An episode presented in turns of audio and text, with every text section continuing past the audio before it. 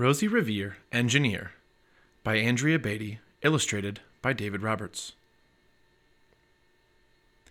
This is the story of Rosie Revere, who dreamed of becoming a great engineer.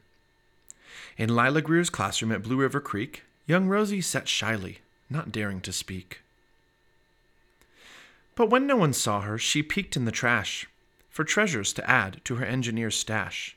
And late, late at night, Rosie rolled up her sleeves and built in her hideaway under the eaves. Alone in her attic, the moon high above, dear Rosie made gadgets and gizmos she loved.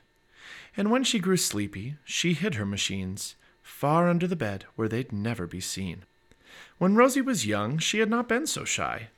She worked with her hair swooping over one eye, and made fine inventions for uncles and aunts a hot dog dispenser and helium pants. The uncle she loved most was Zookeeper Fred. She made him a hat to keep snakes off his head.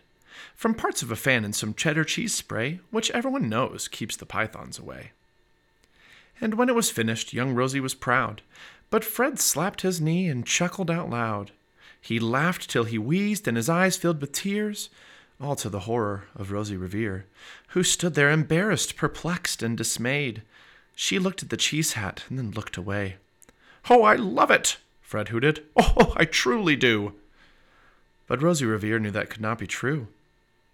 She stuck the cheese hat on the back of her shelf, and after that day kept her dreams to herself. And that's how it went until one autumn day. Her oldest relation showed up for a stay. Her great great aunt Rose was a true dynamo who'd worked building airplanes a long time ago. She told Rosie tales of the things she had done, goals she had checked off her list one by one. She gave a sad smile as she looked to the sky. The only thrill left on my list is to fly. But time never lingers as long as it seems. I'll chalk that one up to an old lady's dreams. That night, as Rosie lay wide eyed in bed, a daring idea crept into her head. Could she build a gizmo to help her aunt fly? She looked at the cheese hat and said, No, not I. But questions are tricky and some hold on tight, and this one kept Rosie awake through the night. So when dawn approached and red streaks lit the sky, young Rosie knew just how to make her aunt fly. She worked and she worked till the day was half gone, then hauled her cheese copter out onto the lawn to give her invention a test just to see the ridiculous flop it might turn out to be. Strapped into the cockpit, she flipped on the switch. The Helio cheese copter sputtered and twitched. It floated a moment and whirled round and round, then froze for a heartbeat and crashed to the ground. Then Rosie heard laughter and turned round to see the old woman laughing and slapping her knee. She laughed till she wheezed and her eyes filled with tears all to the horror of Rosie Revere, who thought, Oh no, never, not ever again will I try to build something to sputter or spin, or build with a lever, a switch, or a gear, and never will I be a great engineer. She turned round to leave, but then Great Great Aunt Rose grabbed hold of young Rosie and pulled her in close, and hugged her and kissed her and started to cry.